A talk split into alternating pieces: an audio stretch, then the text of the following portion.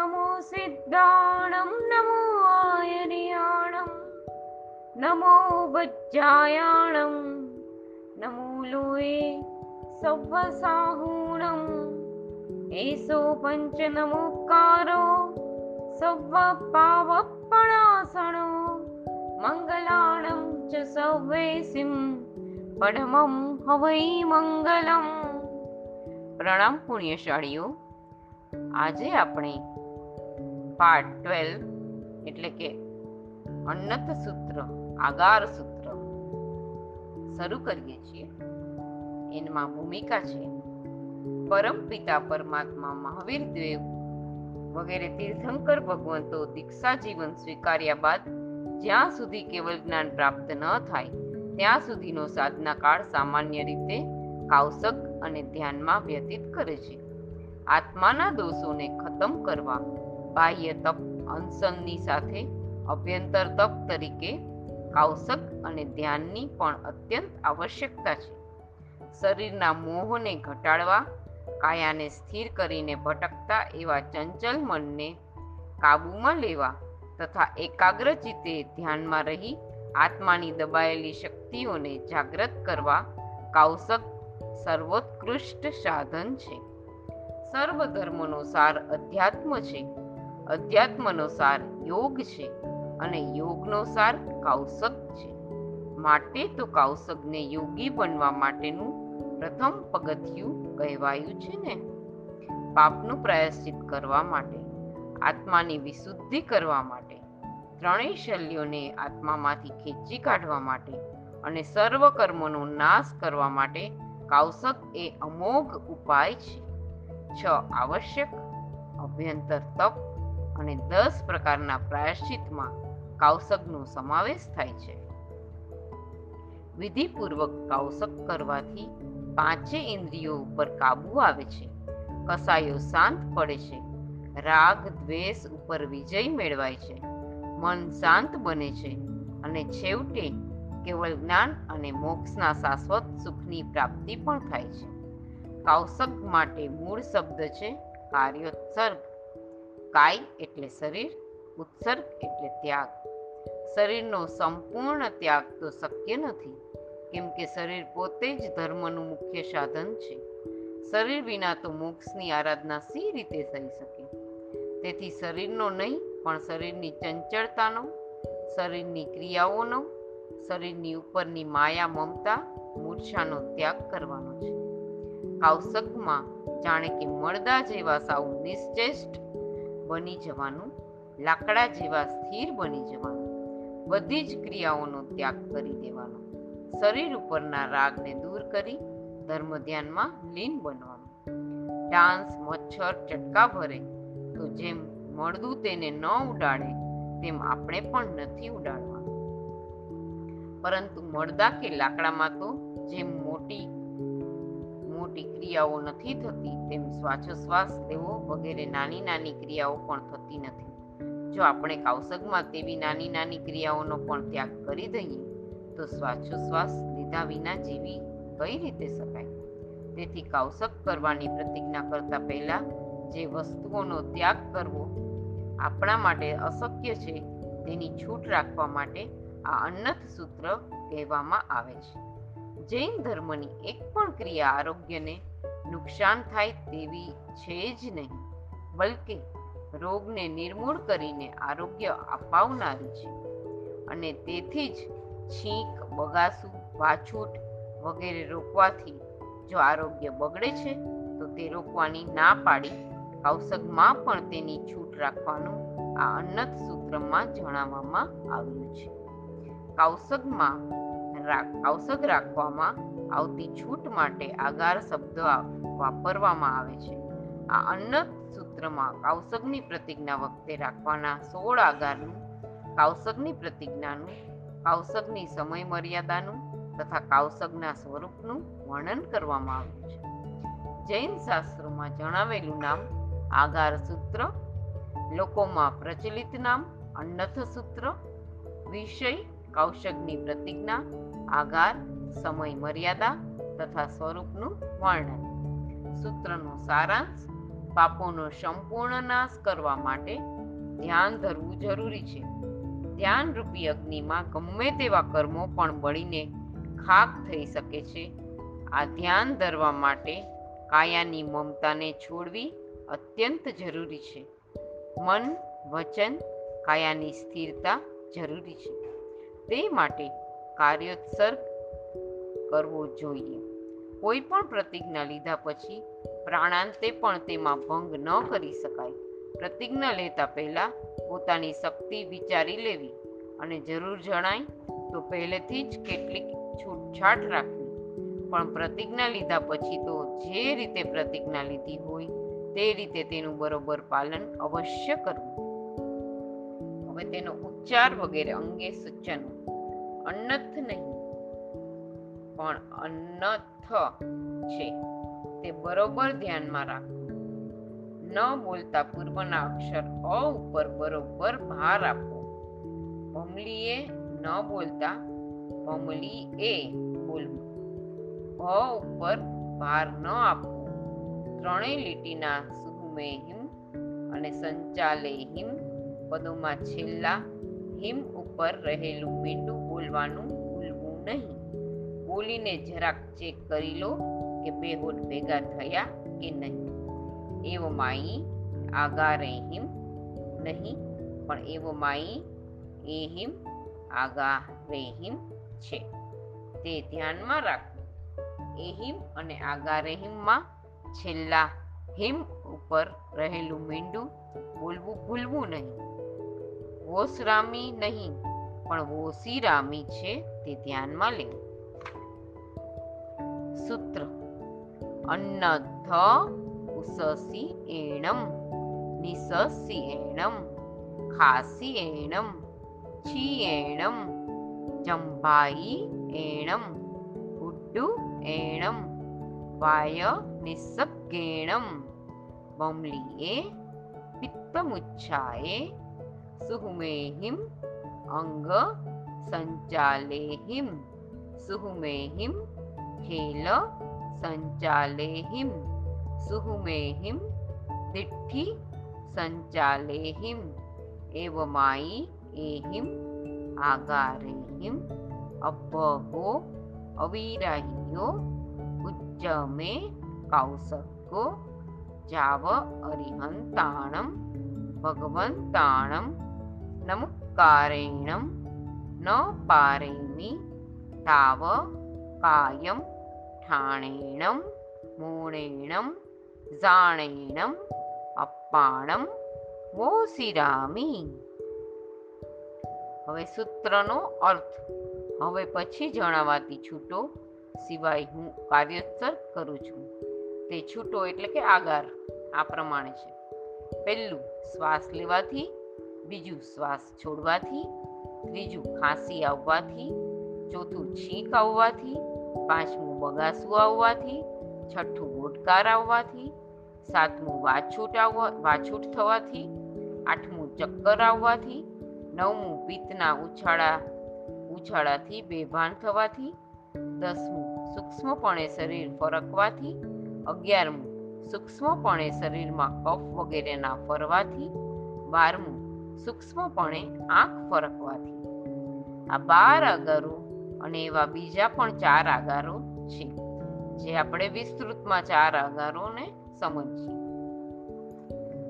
એમાં ચાર આગારમાં પહેલું છે અગ્નિ. કાર્યોત્સર્ગ કરવા માટે મુમુક્ષુ આત્મા જ્યાં સ્થિત હોય તે જ વસ્તીને જો આગ લાગી જાય, તો તે સમયે ત્યાંથી ખસી શકાય છે. ત્યાંથી ખસીને અન્યત્ર સલામત સ્થળે જઈને અધૂરો કાવસક પૂર્ણ કરાય છે. અથવા ક્યારેક અગ્નિની ઉજેહી શરીર પર પડતી હોય તો પણ ખસી શકાય છે. કદાચ ખસવા જતા ઉજેહી પડતી હોય તો કામળી ઓઢી શકાય છે કે બેસી પણ શકાય છે. અને પછી ફરી ઇરિયા વૈયા કર્યા વિના જ અધૂરો કાર્યોત્સર્ગ ત્યાંથી શરૂ કરીને પૂરો કરી શકાય છે. અહીં એ વસ્તુ ખ્યાલમાં રાખવાની કે ત્યારે નમો અર્યંતાણમ બોલીને કાર્યોત્સર્ગ પારવાનો નહીં. કેમ કે કાર્યોત્સર્ગનું પ્રમાણ પૂર્ણ થાય ત્યારે નમો અર્યંતાણમ બોલી ને પારવાથી પ્રતિજ્ઞા પૂર્ણ થાય છે, નહીં તો અધૂરી રહે છે.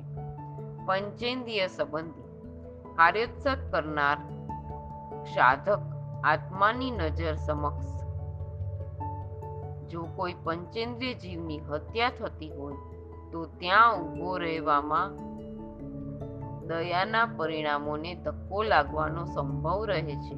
તેથી પરિણામની દૃષ્ટતા ન થાય, તે માટે ચાલ્યું, ચાલુ કાર્યોત્સવ કે અન્યત્ર ચાલ્યા જવું અથવા કાર્યોત્સવ ચાલતો હોય, ત્યારે પંચેન્દ્રિય જીવની આડ પડવાની શક્યતા જણાતી હોય. તો તરત સ્થાપનાચાર્યજીની સાવ પાસે જઈ ઊભા રહી જવું અને અધૂરો કાર્યોત્સર ત્યાંથી જ શરૂ કરી પૂર્ણ કરવો. ત્રીજું, ચોર કે રાજનો ભય. કાર્યોત્સર્ગમાં રહેલી વ્યક્તિને રાજા કે ચોર કોઈ પ્રકારનો ભય કે પ્રાણાંત કષ્ટ આવે તેવી શક્યતા હોય તો ત્યાંથી ખસી શકાય છે. આવી રીતે ખસવાથી પણ કાર્યોત્સર્ગનો ભંગ થતો નથી. કારણ કે કાર્યોત્સર્ગની પ્રતિજ્ઞા આ આગાર સહિત જ સ્વીકારાય છે. સર્પદંશ ચોથું. સર્પ વગેરે પશુઓનો પ્રાણઘાતક દંશ લાગતા કદાચ અસમાધિ કે મૃત્યુ થાય તેના નિવારણ માટે ખસી જવાનો આગાર આપવામાં આવ્યો છે. પૂર્વ ભવના વેર વગેરે કારણે આવું બનવાનો સંભવ હોય છે. આ ચાર આગારો અકસ્માત બનનાર છે. તેથી તે આકસ્મિક વિભાગમાં આવે છે.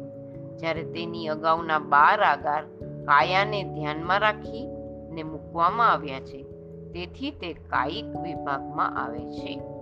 હવે એની જિજ્ઞાસા શું છે આમાં? કોઈ પણ પ્રતિજ્ઞામાં છૂટ રાખવી તે યોગ્ય નથી. સત્વશાળી આત્માઓ નિરપવાદ પ્રતિજ્ઞાનું પાલન કરતા હોય છે. નિરપવાદ પ્રતિજ્ઞામાં જ કસોટી આવે છે અને કસોટીના કાળમાં સાત્વિક પુરુષો તેને પાર પણ કરી શકે છે. તો પછી આ કાર્યોત્સર્ગની પ્રતિજ્ઞામાં આટલી બધી છૂટો શા માટે? તૃપ્તિ. સાત્વિક પુરુષો પણ વિવેકપૂર્વક પ્રવૃત્તિ કરે તો જ આત્મહિત થાય છે. વિવેક વિનાની પ્રવૃત્તિ કદી સફળ થઈ શકતી નથી. જે વસ્તુ શક્ય નથી જે કરવા જતાં અકાળે મૃત્યુની સંભાવના છે, અસમાધિનો પ્રશ્ન છે અને તેથી જેનાથી પરલોકની પરંપરા બગડવાની સંભાવના છે, તેવા કાર્ય વિવેકે, વિવેકી પુરુષો કદી સામેથી સ્વીકારતા નથી. માટે જ સાત્વિક પુરુષો પણ પોતાના શરીર આદિનો વિચાર કરી પ્રતિજ્ઞા કરે છે, જેથી તેઓ પૂર્ણ ફળને પ્રાપ્ત કરી શકે છે. વિવેક વિનાની પ્રતિજ્ઞા મૃત્યુ માટે થાય છે જૈન શાસનમાં અવિધિથી થતું મૃત્યુ ઇષ્ટ નથી મનાયું. કહ્યું છે કે સંયમની રક્ષા કરવી જોઈએ, પરંતુ સંયમે કરતા પણ સ્વાત્માની રક્ષા કરવી, કેમ કે પછી પ્રાયશ્ચિત આદિ કરી આત્મશુદ્ધિ થઈ શકે છે. મારો કાર્યોત્સર્ગ ભાંગ્યા વિનાનો અને વિરાધના વિનાનો થાવો. સમય મર્યાદા જ્યાં સુધી અર્યંત ભગવંતોને નમસ્કાર કરવા વડે ન પારું, ત્યાં સુધી. કાવસગનું સ્વરૂપ કાયાને એક સ્થાને કાવસગની મુદ્રામાં રાખવા વડે, મૌન રાખવા વડે, મનથી ધ્યાન ધરવા વડે મારા પાપિષ્ટ આત્માને હું ઓસિરાવું છું, છોડી દઉં છું, એનો ત્યાગ કરું છું. હવે એનું વિવેચન આવે છે. આ અન્નથ સૂત્ર મુખ્યત્વે ચાર વિભાગોમાં વહેંચાયેલું છે.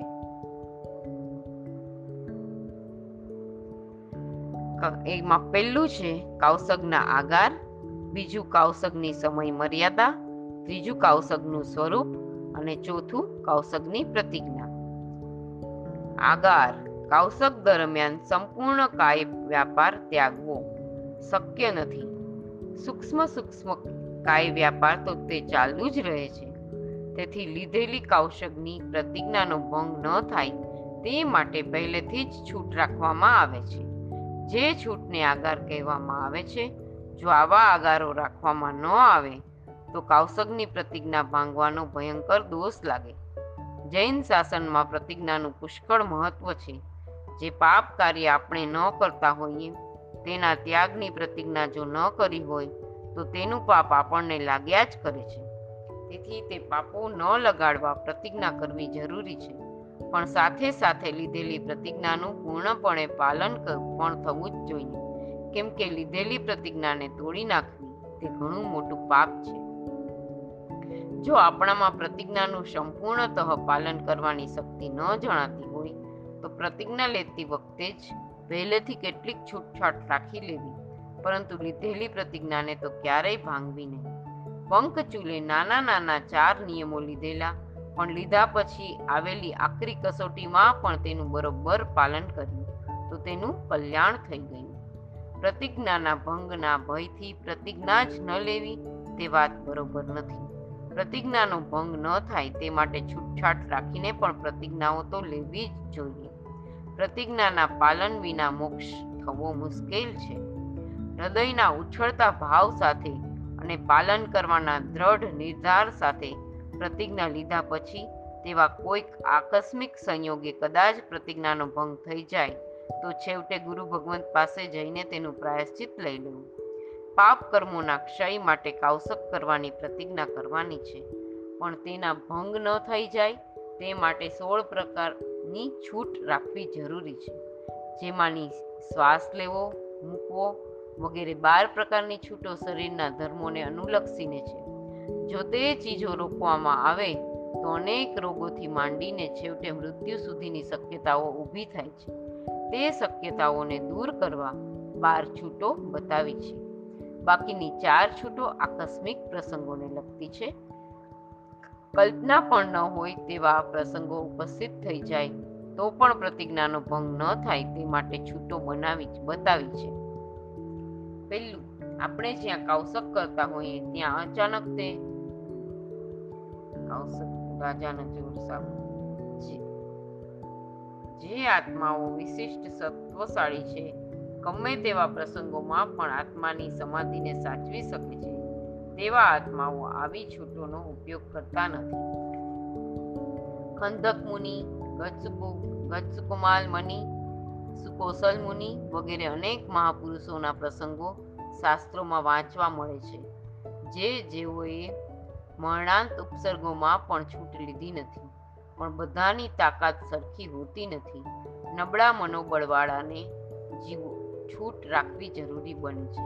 વળી છૂટ રાખી એટલે તેનો ઉપયોગ કરવો જ એવું નથી. છૂટ રાખવા છતાંય તેનો ઉપયોગ ન કરવામાં કોઈ વાંધો નથી. જરૂર પડે અને સત્વ ન પહોંચે, તો છૂટનો ઉપયોગ પણ કરી શકાય.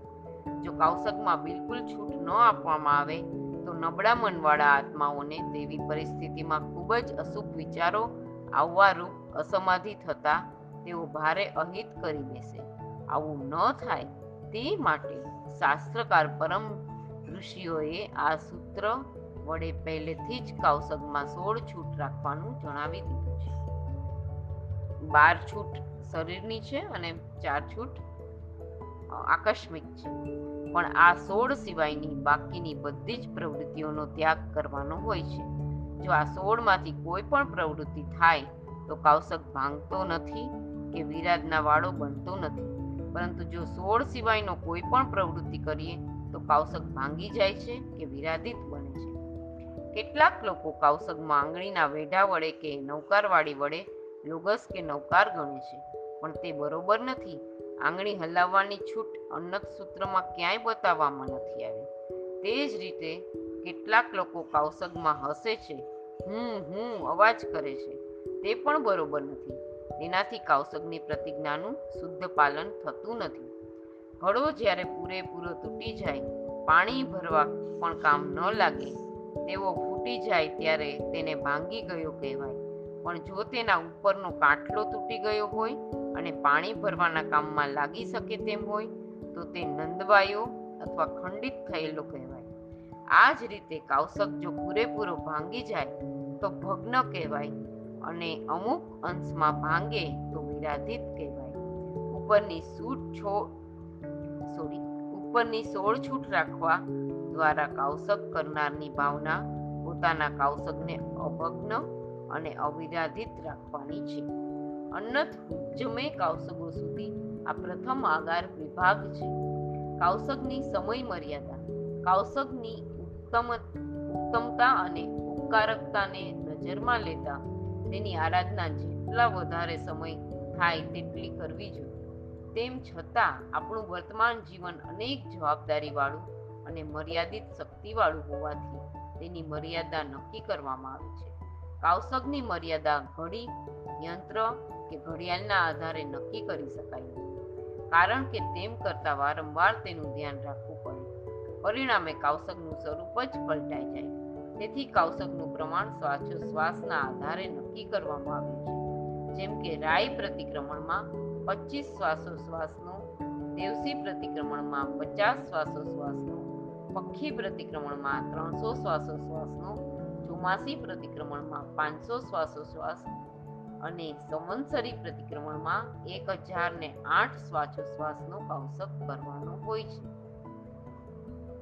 પાયસમા ઉસાસા કાલપમાણેણ હુંતિ નાયપવા એયમ કાલપમાણેણમ ઉસક્કેણમ તુનાયવમ કૌશક માટે ગાથાના પાદ ચોથા ભાગને એક શ્વાસોશ્વાસ પ્રમાણે ગણવું. એ પ્રમાણે શાસ્ત્રીય વ્યવસ્થા હોવાથી જ્યારે પચીસ શ્વાસોચ્છ્વાસ નો કૌશક કરવાનો હોય છે, ત્યારે ચંદેસુની મલૈરા સુધીના કૌશકનો કૌશક કરાય છે. લોગસમાં સાત ગાથા છે. દરેક ગાથાની ચાર ચાર લીટી છે. એક લીટીનો એક શ્વાસોશ્વાસ થાય. તેથી છ ગાથાની છ મલ્ટીપ્લાય ફોર બરાબર ચોવીસ લીટીમાં સાતમી ગાથાની પહેલી લીટી ચંદેસુની મલૈરા ઉમેરીએ એટલે પચીસ શ્વાસોશ્વાસનું કૌશક થઈ જાય છે. તે જ રીતે દિવસીય પક્ષી ચોમાસી પ્રતિક્રમણમાં અનુક્રમે પચાસ multiply three hundred multiply five hundred શ્વાસોશ્વાસનો કાવસક કરવા ચંદેસુની મલૈરા સુધીના બે અથવા બાર અથવા બાર અથવા વીસ ઓગસ્ટનો ભાવસક કર પચીસ, એને મલ્ટીપ્લાય પચીસ શ્વાસોશ્વાસ એટલે એને મલ્ટીપ્લાય પચીસ આવશક કરવાનું હોય છે. નવકારના પદો નવ છે, પણ સંપદા આઠ છે. તેથી એક નવકાર આઠ શ્વાસોશ્વાસ પ્રમાણ ગણાય છે. સંવંસરી પ્રતિક્રમણમાં એક હજાર આઠ શ્વાસોશ્વાસ નો કાવશક કરવાનું હોવાથી ચાલીસ લોગસ અને એક નૌકાર. ચાલીસ મલ્ટીપ્લાય પચીસ. ચાલીસ મલ્ટીપ્લાય પચીસ એટલે એક હજાર. અને એક નૌકાર એટલે આઠ એના પદ. એટલે એક હજાર ને આઠ શ્વાસોશ્વાસ નો કૌશક કરવાનો હોય છે. રાત્રે કામવાસના સંબંધિત ખરાબ સ્વપ્ન આવ્યું હોય તો તેનું પ્રાયશ્ચિત એકસો આઠ શ્વાસોશ્વાસ પ્રમાણમાં કાવસકનું છે. તેથી સવારે રાય પ્રતિક્રમણમાં કુસુમણ દુસુમીણનો કૌશક સાગર વર્ગ ગંભીરા સુધીના ચાર લોગસ સત્યાવીસ લીટી મલ્ટીપ્લાય ચાર એટલે વન હંડ્રેડ એન્ડ એટ શ્વાસોશ્વાસનો કૌશક કરવાનો હોય છે. કૌશકમાં ખરેખર તો લોગસ જ ગણવાનો હોય છે. જેને લોગસ ન આવડતું હોય, તેણે તરત જ ગોખી લેવું જોઈએ. કેમ કે પચીસ શ્વાસોશ્વાસના કાઉસગ માટે ચંદ્રેશુની વલૈરા સુધીનું લોગસ બોલવાને બદલે ચાર નૌકાર ગણીએ તો ચાર અઠા બત્રીસ શ્વાસોશ્વાસ થતા જરૂર કરતાં વધારે કાઉસક થઈ જાય છે, જે ખરેખર ઉચિત નથી. આ તો જે બાળ જીવોને લોગસ સૂત્ર આવડતું નથી, તેવા જીવો જ્યાં સુધી લોગસ સૂત્ર ગોખી ન લે, ત્યાં સુધી આરાધનાથી વંચિત ન રહી જાય. તે માટે લોગસ ન આવડે તેને ચાર નૌકાર ગણવાનું જણાવ્યું છે. પણ તેનો અર્થ એવો નથી કે લોગસ ન ગોખી ને જિંદગીના છેડા સુધી લોગસના બદલે નૌકાર જ ગણ્યા કરવા. તેથી શુદ્ધ કાવસક કરવા દરેકે લોગસ સૂત્રને બરોબર ગોખી લેવું જોઈએ. ત્રણ વખત બે બે ગોળી લેવાના બદલે કોઈ એકી સાથે છ ગોળી લેતો લેતો શું થાય? જે દવા જેટલા પ્રમાણમાં જ્યારે લેવાની હોય તે દવા તેટલા જ પ્રમાણમાં ત્યારે જ લે, તો જ ફાયદો થાય. બસ તે જ રીતે કાવસગમાં જેટલા લોગસ જ્યાં સુધી ગણવાના હોય તે કૌશકમાં તેટલા જ લોગસ ત્યાં સુધી જ ગણાય. પણ તેથી વધારે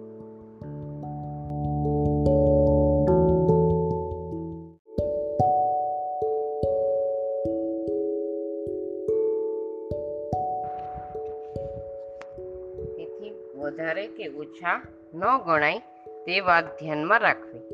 ઇરિયાવૈયા સામાયિક લેવા પારવા વગેરે ક્રિયાઓમાં ચંદેસુની મલેરિયા સુધી જ કાઉશ લોગસનો કૌશક કરવાનો હોય છે. પણ સંપૂર્ણ લોગસનો નહીં, વાત ધ્યાનમાં રાખવી. વળી આ કૌશક નમો અર્યંતાણમ કહી પારવાનો હોય છે. માટે જ સૂત્રમાં જ્યાં સુધી અર્યંત ભગવંતને નમસ્કાર કરવા વડે ન પારું ત્યાં સુધી અર્થને જણાવતો જાવ અરિહંતાણમ, ન પારેમી શુદ્ધિનો કાવસગનો સમય મર્યાદા વિભાગ છે. હવે ત્રીજું, કાવસગનું સ્વરૂપ.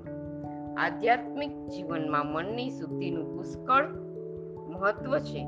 મનશુદ્ધિ વિના આત્મશુદ્ધિ શક્ય નથી. આ ભટકતા મનને શુદ્ધ કરવું જોઈએ અને આવેલી શુદ્ધિ ચાલી ન જાય તે માટે તકેદારી રાખવી જોઈએ. કાયાની પ્રવૃત્તિ જ્યાં સુધી ચાલુ હોય છે, ત્યાં સુધી મનમાં વિક્ષેપ થયા કરે છે. પરિણામે મનશુદ્ધિ પ્રાપ્ત થતી નથી. તેથી કૌશકમાં કાયાને સૌપ્રથમ સ્થિર કરવામાં આવે છે. બે પગની પાની વચ્ચે ચાર આંગળ અને પાછળ બે એડી વચ્ચે તેનાથી થોડુંક ઓછું અંતર રાખી સ્થિર ઊભા રહેવાનું હોય છે. બે હાથ લટકતા ટકટાર રાખવાના દ્રષ્ટિને નાસિકાના અગ્રભાગ ઉપર અથવા સ્થાપનાચાર્યજી કે ભગવાન સન્મુખ સ્થિર રાખવાની. વાણીના પ્રયોગનો પણ મન સાથે સંબંધ છે. તેથી મનને સ્થિર કરવા વાણીને પણ બંધ કરવી જ પડે. તેથી કાયાને જેમ એક સ્થાને ઉપરોક્ત રીતે સ્થિર કરવાની છે, તેમ વાણીને પણ મૌનમાં રાખવાની છે.